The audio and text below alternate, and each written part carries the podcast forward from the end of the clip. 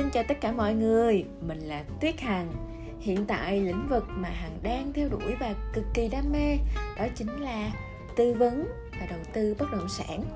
Bên cạnh đó, giáo dục cũng là một lĩnh vực mà Hằng đang cực kỳ đam mê.